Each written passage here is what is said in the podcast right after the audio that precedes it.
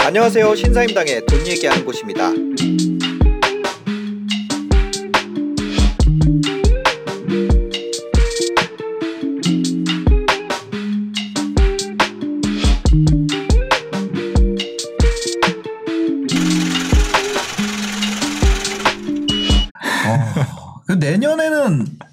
내년에도 지금 같은 현상 계속 지속될 거라고 보시나요? 네. 뭐 사실 바뀐 게 없잖아요. 예.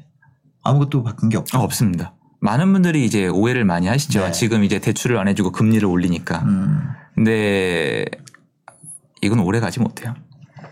음, 오래 가지 못하고 말씀대로 일단 아파트 또 집에 대한 수요와 공급은 변한 게 없어요. 네, 지금 많이들 연동을 못 하시는데 지금 빌라가 폭등하고 있죠. 그렇죠. 오피스텔 아파트의 생수 올라가고 있는데 저 태어나서 처음 봅니다. 이렇게 올라가는 거. 아, 그런데 사람들이 올라가니까 또 올라간다는 얘기만 하는데 정리를 한번 해봐요. 빌라랑 생수기랑 오피스텔이 원래 이렇게 올랐었나요? 아, 아니죠. 아니죠. 네, 원래 그렇게 안 오르는 곳이에요. 왜 올랐을까요? 아파트에서 밀려나서 수요가 옆으로 튀어서 터진 거예요. 음, 풍선 효과라고 하죠. 그렇죠. 네, 다시 얘기해서 아파트가 안 되니까 갔단 말이에요. 음, 저는 지금 빌라랑 막 아- 오피스텔이 나쁘다는 얘기를 하고 있는 게 아니에요. 네, 나중에 밑으로 내려가면은 얘네가 수요가 먼저 빠질 거예요. 음. 역사적으로 늘 그랬고 다 알아요. 아파트를 선택 못한 수요가 글로 간 거니까 음, 그만큼 아파트에 대한 대기 수요가 있다는 거예요. 음, 그리고 지금 전세로 살고 있는 분들은 기회가 되면 다 집을 사실 수가 있는 돈을 가지고 있어요. 네, 그럼 이 상황에서 지금 수급을 바꿔줘야 되는데 음, 공급을 충분히 해서 이미 아파트 수요가 차고 넘쳐서 옆에까지 터진 이 상황에서 그에 상응하는 공급을 실제로 터뜨려 줘야 되는데 네, 그게 됐냐는 거죠. 음, 조금도 되지 않았죠. 그죠. 뭐 전에 했어야 되는데 지금 뭐 어쩔 늦었죠. 수 없죠. 예. 예, 일단 뭐 아니 그 중학교 때부터 고등학교 때까지 놀았는데 수능을 잘 볼 수는 없잖아요. 그렇죠. 그렇죠. 아, 맞네요. 늦었다. 아, 그러니까 이거를 근데 지금 네. 이런 거 있잖아요. 네. 뭐 지금 당장은 모르더라도 음. 어 최근 뭐 2년, 예. 1, 2년 들어서 예. 공급을 계속 시그널을 주잖아요. 즉 공급 발표. 네. 그럼 이제 그것이 뭐 당장은 모르겠으나 음. 뭐한뭐 5, 6년 그렇죠. 이렇게 뒤부터는 음, 음. 실제로 공급으로 나타날 거 아니에요? 맞습니다. 네. 그럼 그때까지는 계속해서 이제 일단 실제로 눈앞에 지어지기 전까지는 계속 영향이 없을까요? 아니면 그 그것이 그 시점이 가까워진다는 게 시장 영향을 미칠까요? 가까워진다는 게 시장 영향을 미쳐요. 어. 왜냐하면 공급에 대한 시그널이 확고해지니까. 네. 그건 있는데 그게 좀 시점이 멀고 불투명하잖아요. 음. 그래서 지금 어쨌건 말씀대로 아까 말씀드렸잖아요. 공급이 있으면은 아파트 값은 계속 못 올라가요. 네. 재발하는 게 갖다 파는데 경쟁이 많고 공급이 많으면 당연할 재간이 없고 네. 공급이 많으면 월세 전세까지 다 해결되는 거예요. 그렇죠. 선택하면 되니까. 네. 공실이 그러니까 비어 있는 집이 그만큼 귀한 거잖아요, 음. 지금. 그런데 일단 공급이 저 뒤에 있단 말이에요. 네. 그러니까 지금 당장은 눈에 보이는 게 없는데 그 공급이 실제로 이뤄지기 전까지는 아무래도 상승의 무게를 두고 보는 게 맞는데 네. 지금 중요한 게 또 하나 있어요. 뭔가요? 어, 서울의 공급이 보면은 2000, 그러니까 경기도에 2017, 2018, 2019에 음. 경기도 역사상 가장 많은 입주량이 있었어요. 네. 서울에도 입주량이 막꽤 있었거든요. 네, 네. 근데 2017, 2018, 2019에 올랐단 말이에요, 가격이. 음. 공급이 그렇게 많은데도 왜 올랐느냐? 네. 여기서부터 이제 우리 부동산에 약간 지금의 특이 포인트가 나오는데 음. 구축 매물을 잠궜잖아요. 어. 그렇죠. 투기 지역, 그러니까 조정 지역이 조정하고 양도세 올리고 해서 네. 2017년도 8월 이후로 주택을 가지고 있는 분들이 옛날 주택을 못 팔아요. 못 임대사업소로 팔죠. 묶이고 네, 네. 증여해버리고 어디 막 신탁 맡겨버리고 음. 안 파니까 신, 신축 공급은 있는데 구축이 안 나오니까 가격이 올라간 거거든요. 음. 그러니까 지금 바로 공급은 못 하더라도 묶여있던 구축 매물이 터져 나오게 하면은 네. 어느 정도 효과를 볼 수가 있죠. 아. 그것도 보- 봐야 되는 거죠. 실제 네. 그 공급만 보면 되는 게 아니라 음. 구축 매물이 다시 나오는 거 봐야죠. 아. 다주택자 양성을 해요. 음. 지금 어디 가서 얘기하기 참 어려 지금 시장은 네. 다주택자가 없어서 망가진 거예요. 음. 생태계를 망가뜨렸잖아요. 세상에 공짜는 없어요. 어. 그러니까 TV 틀면은 동물의 세계에서 네. 하이에나 악역만 맞잖아요. 네, 네. 그럼 밉잖아요. 그렇죠. 그렇다고 하이에나 없애버리면 음. 거긴 망가져요. 공짜는 없잖아요. 그렇죠. 다주택자도 나쁜 사람 많겠죠. 음. 근데 분명히 시장에서 하는 역할이 있었기 때문에 40년간 존재해 온 거거든요. 네, 네. 근데 걔네를 지금 없애고 있잖아요. 음. 그 결과는 이렇게 나타나고 있는 거예요. 지금 또 네. 집을 점점 더 사기 어렵게 만들고 있잖아요. 파, 사기 어렵게 만든다는 게 어떤? 집을 샀을 때 계속 네. 안 좋게 하잖아요. 대출도 안 해주고 세금은 아, 더 내야 되고. 그죠, 그죠. 럼 말씀하신 대로 네. 사지 않고 전세로 살고 싶은 마음이 되게 클 거예요. 그렇죠. 이게 많은 분들이 매매 시장이랑 전세 시장 연동이 아직 잘 안 되는데 음. 한국은 전세란 제도가 있어서 굉장히 이그 뭐죠 임차 시장이랑 집주인이랑 이 매매 시장이랑 전세 시장 연동이 굉장히 확실해요. 네. 많은 분들이 지금 예전에 2010년도 그러니까 2008년도 그러니까 서울이 2008년도부터 2009년도까지 흔들리고 이 다시 올랐다가 2009년도부터 2010년도까지 지지부진하다가 2010년도부터 2014년도까지 녹아내린 거거든요. 네, 네, 네. 그때 당시에 사람들이 놓치는 게 뭐가 있냐면 전세가율을 몰라요. 음. 그때 서울의 전세가율이 거의 40% 밑에. 네. 진짜 강남에 심한 데는 30%까지 내려왔, 내려왔었어요. 아, 버블 세븐 때? 그렇죠. 네. 그러면 이거예요. 집을 살 이유가 없는 거예요. 어. 10억짜리 집이 전세가 3억이에요. 근데 그러니까. 전세 매물도 많아. 네. 근데 집은 사면은 막 규제 때리고 세금 때려 맞고 막 없애버리겠대. 네, 네. 그럼 전세 살면 되잖아요. 그죠. 지금 그게 안 되잖아요. 어. 그게 안 되니까. 아, 지금 전세도 너무 비싸서. 그렇죠. 어. 전세가율이 낮아져야지 잡혀요 네네. 지금 네. 전세 시장을 안정을 시켜야 돼요. 그래서 음. 사람들이 지금 지방의 유동성 시장도 때 되면 나란히 다 망할 줄 아는데 네. 그렇게 보면 안 돼요 지금. 음. 지방에도 사람이 살고 지방에도 전세 수요가 있단 말이에요. 음. 근데 전세 수요는 다주택자가 집을 사서 공급을 해줘야 해소가 된단 말이에요. 네. 근데 이 다주택자를 계속 줄였잖아요. 음. 계속 줄이고 임차인들에게 혜택을 줬잖아요. 그러면 이 시장이 계속 불안할 수밖에 없기 때문에 음. 과거 2010년도보다 지금 상승세가 더 좀 과격해요. 지방 시장이. 음. 정말 진짜 심한 데는 한 4천만 원짜리가 지금 1억 5천이 넘어요. 네. 1년 만에. 어. 아예 미쳐 날뛰는 장이 돼버린 네, 거죠. 네. 그래서 그런 곳들이 나오고 있는데 그런 데를 안정을 시키려면 전세가가 먼저 잡혀야 되는데 음. 네. 지금은 그게 안 되고 있어요. 어. 전세가 아니 임대차 법을 뭐 물르고 이런 거는 어려우니까 이미 이제 안 되죠. 강을 건넜잖아요. 그렇죠. 왜냐하면 네. 또 뒤로 돌리면 또 네. 불혜택을 보는 분들이 계실 그러니까요. 거예요. 예. 예. 그래서 지금 어쨌거나 이제 앞으로 가는 건데 이런 예. 것 때문에 이제 지방장이 네. 어떻게 보면 투자하는 분들 입장에서 조금 더 안정성이 확보가 되는 상황인 거고. 예전에 비하면 네. 예. 어, 그래서 소액하시는 분들 같은 경우에도 예. 조금 이제 계속 관심도가 유지가 되는. 예, 이게 음. 제가 항상 조심스럽게 얘기하다가 네. 제가 일단 예전엔 그런 얘기를 하면 욕먹기 바빴거든요. 어떤 얘기야? 이거 소액 투자. 아, 예. 아, 저는 간단해요. 월급 현금으로 받잖아요. 음. 현금 갖고 있는데 국가 부채 늘리면서 화폐 찍어내면은 음. 월급 받고 있는 제 월급을 녹여서 국가에 푸는 거거든요. 네. 그러면 나는 가만히 앉아서 당하라는 거잖아요. 음. 저는 그렇게 생각을 합니다. 인플레이션이 가장 그 소리 없는 세금이라 그러잖아요. 무섭죠. 예, 예. 그럼 넌 인플레이션에 죽어봐란데 음. 가만히 있으라는 거잖아요. 네. 근데 아까 정확히 말씀하셨잖아요. 돈이 없는데 음. 부동산은 하고 싶어. 음. 근데 난 월급을 월급을 받아서 은행에 모으고 있는데 음. 인플레이션을 일으켜요. 그럼 그게 눈에 보여요. 네. 그럼 뭐라도 해야 될 거 아니에요. 음. 참 정말 정말 얄미운 시장이네요. 네. 어, 말로 표현하기 참 어려운 게 지금 각자 도생의 시장이에요. 지금 그러니까 내가 살아남냐 못 살아남냐. 그럼 내년 같은 경우에는 예. 어떻게 될까요? 내년 집값은 내년 집값 오르죠. 내년 집값 오른다. 예, 예. 떨어질 리는 없다. 어려워요. 어.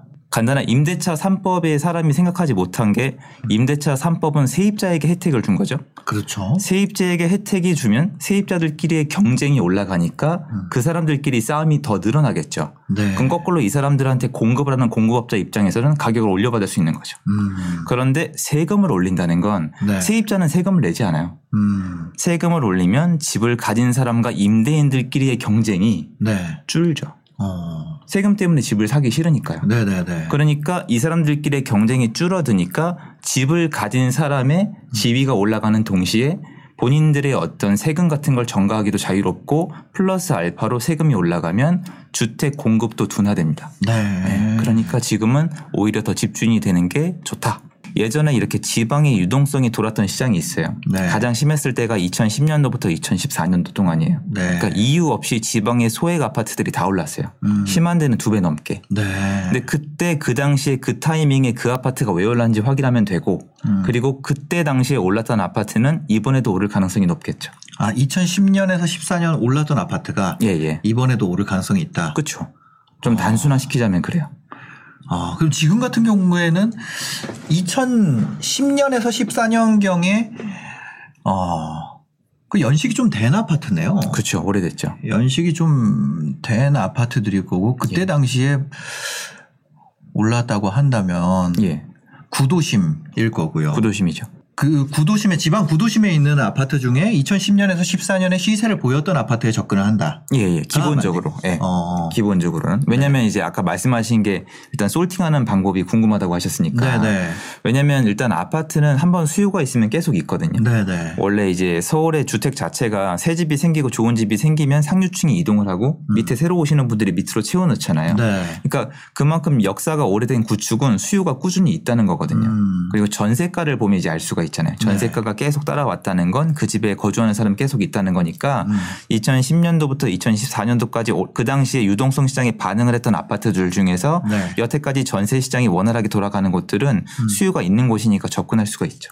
어, 그때 당시에도 이제 전세가 받쳐줬었고 그렇죠. 지금도 받쳐주고 있고 그렇죠. 지방 아파트에 네, 대해서 맞습니다. 만약 소액이라 그러면 거기서부터 시작을 해야 된다. 그렇죠. 아. 네, 이미 시장이 많이 진행이 됐어요. 아 그럼 지금은 아예 그것조차도 힘든 상황인 건가요? 어, 근데 이게 지방 시장이 올라가는 원리를 따져 보시면은 네. 사실 지방 시장은 가 보시면은 매매가랑 전세가랑 붙어 있단 말이에요. 네. 이게 무슨 뜻인지부터 아셔야 돼요. 어. 그러니까 좀 전 쉽게 얘기하면 전세는 사용하는 거고 매매는 갖는 거잖아요. 네. 그러면 전세가랑 매매가랑 붙어 있다는 건이 음. 집을 소유하는 건 별로 싫고 네. 사용은 하고 싶다는 거잖아요. 그렇죠. 근데 지방의 구도심은 말씀하셨다시피 별로 가지고 싶지 않단 말이에요. 음. 선뜻 갖고 싶은 사람은 별로 없어요. 네네. 그러면 이런 곳들은 가지고 싶은 사람은 천천히 늘어나는 반면에 음. 그 지방 도시에 살고자 하는 사람은 늘어나니까 음. 매매가랑 전세가랑 붙어요. 네. 매매가는 1억 2천에서 못 올라가고 있는데 전세가가 장기간에 걸쳐서 9천, 1억, 1억 천 이렇게 올라와서 붙어 있단 말이에요. 네네. 이런 거를 이제 확인하고 하- 하면 되는 건데 음. 그래서 여기 매매가랑 전세가랑 그렇게 붙어 있단 말이에요. 그런 곳들은 가면은. 네네. 붙어 있는 상황인데 만약에 앞으로 여기 전세 시장이 불안해질 것 같다. 음. 그러면 얘가 매매가를 밀어 올릴 수밖에 없는 구조를 가지고 있거든요. 음. 1억 2천에서 1억 1천의 전세가 있는데 전세가가 밀어 올리잖아요. 네네. 그럼 1억 2천에 사람들이 투자를 들어갔다면 네. 얘가 상승을 하는데 전세가가 따라오는 곳들이 있어요. 음. 그런 곳들은 처음에 대부분의 시장이 이게 처음에 이런 유동성장이 왜 위험하냐면 집을 실제로 사용하고 싶은 사람들보다 집을 투기하고 싶은 사람들이 더 먼저 빨리 들어오는 곳들이 있어요. 네네. 예를 들어서 1년에 전세를 구하는 사람이 50명이 이 50명이 들어오는 아파트 단지가 있는데 음. 투기꾼들이 100명이 들어온 거예요. 네. 그럼 100채를 샀다고 쳐요 어떻게든. 네. 그럼 전 세계가 50개가 남잖아요. 그렇죠. 그럼 여긴 한동안 조정을 받아요. 네. 그럼 얘네가 2차 상승이 언제 일어나냐면 이 전세가가 다시 차야 돼요. 음. 그러니까 또 시간이 걸리는 건데 이번에 1차 상승이 한 번 다 돈 지역들도 네. 전세가 해결이 안 되면은 지역에 따라서는 2차 상승이 또 일어날 수도 있고 그리고 이번에 상승됐을 때 다 오른 게 아니라 음. 네. 아직 덜 오르거나 못 오른 데도 있어요.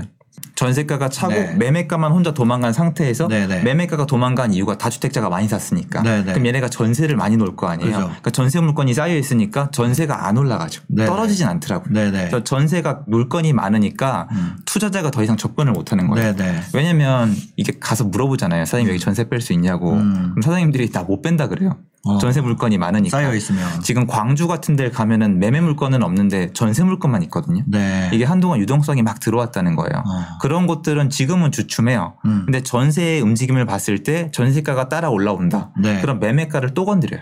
음. 그러니까 과거에 2010년도부터 2014년도까지는 네. 전세 시장이 지금보다 훨씬 정상이었어요. 네네. 그런데 지금은 아니란 말이에요. 음. 그런데 지금은 전세 시장이 더 불안할 거기 때문에 사람들 생각과는 달리 지방 시장도 위험한 거예요. 그러니까 어. 앞으로 추가적인 상승도 충분히 기대할 수 있는 거죠. 지방시장도 위험하다는 게 예. 상승 압력이 있다는 얘기죠. 예, 맞아요. 어, 지금 지방에 한 차례 다 올랐잖아요. 다 올랐습니다. 사실 뭐 안쏜 지역을 보자면은 뭐 거제 정도? 그렇죠. 예, 경기가 죽은 지역. 예, 예. 그런 음, 데나 뭐 아니면 그 광역시에서도 뭐 좀 입지가 떨어지는 구들 그렇죠. 그런 쪽들만 이제 가격이 조금 저렴한 상태로 남아 있는 상황이잖아요. 예, 예. 그럼 거기 같은 경우도 지금 접근을 해야 된다. 보시는 건가요? 아마 거기는 이제 공급량을 좀 보고 접근을 해야 되는데 공급량. 지금 보시면 네. 많이들 고민하시는 것들이 대구, 음. 대구가 앞으로 좀 입주가 많거든요. 네. 인천에도 좀 많고 최근에는 지금 안양 쪽에도 있고 음. 또 한동안 성남에도 있었는데 그렇게 공급량이 많아서 아무래도 여기 공급량이 많다는 건 집이 빈 집이 나오는 거니까 여기 네. 월세를 넣든 전세를 넣든 매매를 넣을 거니까 음. 그런 건 리스크로 작용할 수가 있겠죠. 네네. 그런 것들을 봐서 잘 접근을 해야 되겠죠. 아. 그러니까 리스크가 얼마나 있는지는 보고 판단을 해야 될 것 같아요. 2010년도부터 14년도까지 오르고 네. 2015년도부터 그 지방 시장 중에서 상승분을 다 토해낸 데가 많아요. 아. 강원도도 작살이 났었고 네네네. 충청도도 작살이 났었고 네네. 남한한 지역이 별로 없어요. 왜냐하면 음. 이 유동성이라고 말씀드렸잖아요. 네. 유동성장은 그러니까 부동산은 실수요 시장이랑 음. 유동성 시장으로 나뉘어요. 제가 아무리 공부를 해봐도 실수요 사- 실수요장이랑 유동성장은 다르거든요. 네네. 유동성장은 말 그대로 투기꾼들이에요. 음. 그러니까 이미 수급이 맞아 떨어지거나 수익률이 나지도 않는데 음. 앞으로 올라갈 거란 기대 심리 때문에 사는 거예요. 유동성장은. 네네. 그럼 그런 사람들은 집을 가볍게 사고 가볍게 팔아요. 그래서 음. 떨어질 때 굉장히 하방 이 방어력이 약해요. 음. 근데 제가 이번 시장에 어 이렇게 유튜브에서까지 이 말씀을 드리는 이유가 뭐냐면은 네. 예전에 과거 시장이 무너질 때 문제점이 뭐가 됐었냐면은 네. 요걸 사람들이 잘 모르세요. 전세가가 문제가 됐었어요. 어. 그러니까 더 이상 그 지방에 사람들이 들어오질 않는데 네. 투기꾼들만 신나서 계속 집을 사서 전세를 놀라 그런 거예요. 네. 그럼 전세가 안 빠지잖아요. 그렇죠. 쌓이죠. 딱 간단해요. 한 사람, 딱 한 사람을 예를 들어 볼게요. 집이 올라서 1억 8천에 집을 사서 음. 1억 7천에 전세를 놀라고 딱 놨어요. 네. 안 나가요. 안 나가죠. 1억 6천 안 나가요. 음. 1억 5천 안 나가요. 이런 케이스가 발생하면 공포에 떨게 돼 있어요. 네. 왜냐하면 그 사람은 돈이 많아서 거기를 간게 아니에요. 음. 돈이 많았으면은 다른 걸 했겠죠. 네네. 돈이 없는 사람이 집을 사고 전세를 놀랐는데 안 나가요. 네네. 그럼 이 사람은 던져야 되겠죠. 그렇죠. 이런 사람이 뒤로 우후죽순 따라올 거란 말이에요. 전세가 다안 나갈 거니까. 아. 그 던지기 네네. 시작하면은 앞에 산 사람들도 이 집을 실 수요가 아니라 오로지 돈을 벌기 위해 들어왔잖아요. 네네. 그럼 여기가 상승해서 더 이상 집이 안 나가고 저가의 물건이 나오기 시작하면은 음. 주식시장이랑 비슷하게 불안감을 느껴요. 음. 그러면 따라 던지기 시작하면서 와르르 무너집니다. 어. 이때 무너질 때 하방선이 어디냐면 전세가예요. 네. 근데 예전엔 음. 전세가가 방어를 못 해줬죠. 음. 전세 시장이 정상이었으니까. 네네. 근데 지금은 작년에 전세법을 바꿨고 이 효과가 4년은 지나봐야 나오는데 음. 일단 확실한 건 2022년도에 다시 한번 전세 시장이 불안해질 수밖에 없는 구조라고 저는 생각을 하는데 네. 전세 시장이 바뀌었다는 건 서울만 바뀐 게 아니라 전국이 다 바뀐 거잖아요. 네네. 그럼 우리가 얘기하고 있는 지방의 저가 주택들까지도 음. 당연히 전세 시장의 영향을 받을 거란 말이에요. 그러겠죠. 그렇죠. 네. 그러면은 이 아까 말씀드렸던 불안 요소에 이 하방할 때 전세 시장이 밑에 있는데 음. 그 시장이 더 불안하니까 네. 예전보다 하락에 대한 위험도나 속도가 더 위험도가 낮고 속력이 낮을 가능성이 높아요. 음. 그러니까 저는 지금 공부를 한 다음에 한번 해볼 만 하다고 생각을 하거든요. 아, 리스크가 있지만 예전보단 적다. 네. 진짜 네. 해보신 분들은 아는데 처음에 올라갈 때는 올라가는 것만 보이죠. 음. 부동산의 최대 리스크는 아시겠지만 안 팔리는 거 네. 아니면 공실 나는 거란 말이에요. 네네. 호가가 내려가는 게 아니에요. 음. 감당이 안 된단 말이에요. 네. 공실나면 1억 2천짜리 아파트에 대한 통째로 책임을 져야 되고 음. 매도가 안 되면 또 통째에 대한 책임을 져야 되는데 네. 그 리스크를 한번 겪어보지 않으신 분들은 겁이 없단 말이에요. 아. 그래서 실수요장이나 내 집 마련을 먼저 하고 공부를 한 다음에 하라고 말씀을 드리는데 네. 요새 분들이 너무 급하고 마음이 너무 조급해져 있어서 음.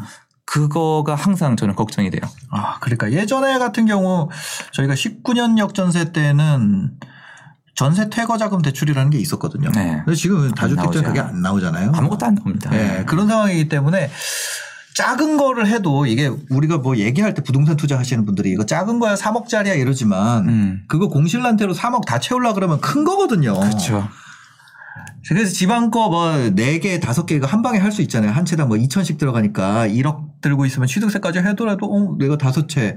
세팅 맞춰가지고 예. 올라가면은 이게 몇 예. 배 게임이야 하는데 맞아요, 맞아요. 다섯 채 중에 네 채 공실 나면은 그때부터는 음. 뭐 할- 파산하는 거예요. 그렇죠. 예. 지금 대출이 막혀 있으니까. 예, 또 예. 맞습니다. 예, 그래서 예. 리스크가 크다고 제가 계속 강조를 드리는 네. 거예요. 그러니까 공부를 하고 그거를 내가 감당할 수 있냐는 네. 거를 선택을 해야죠.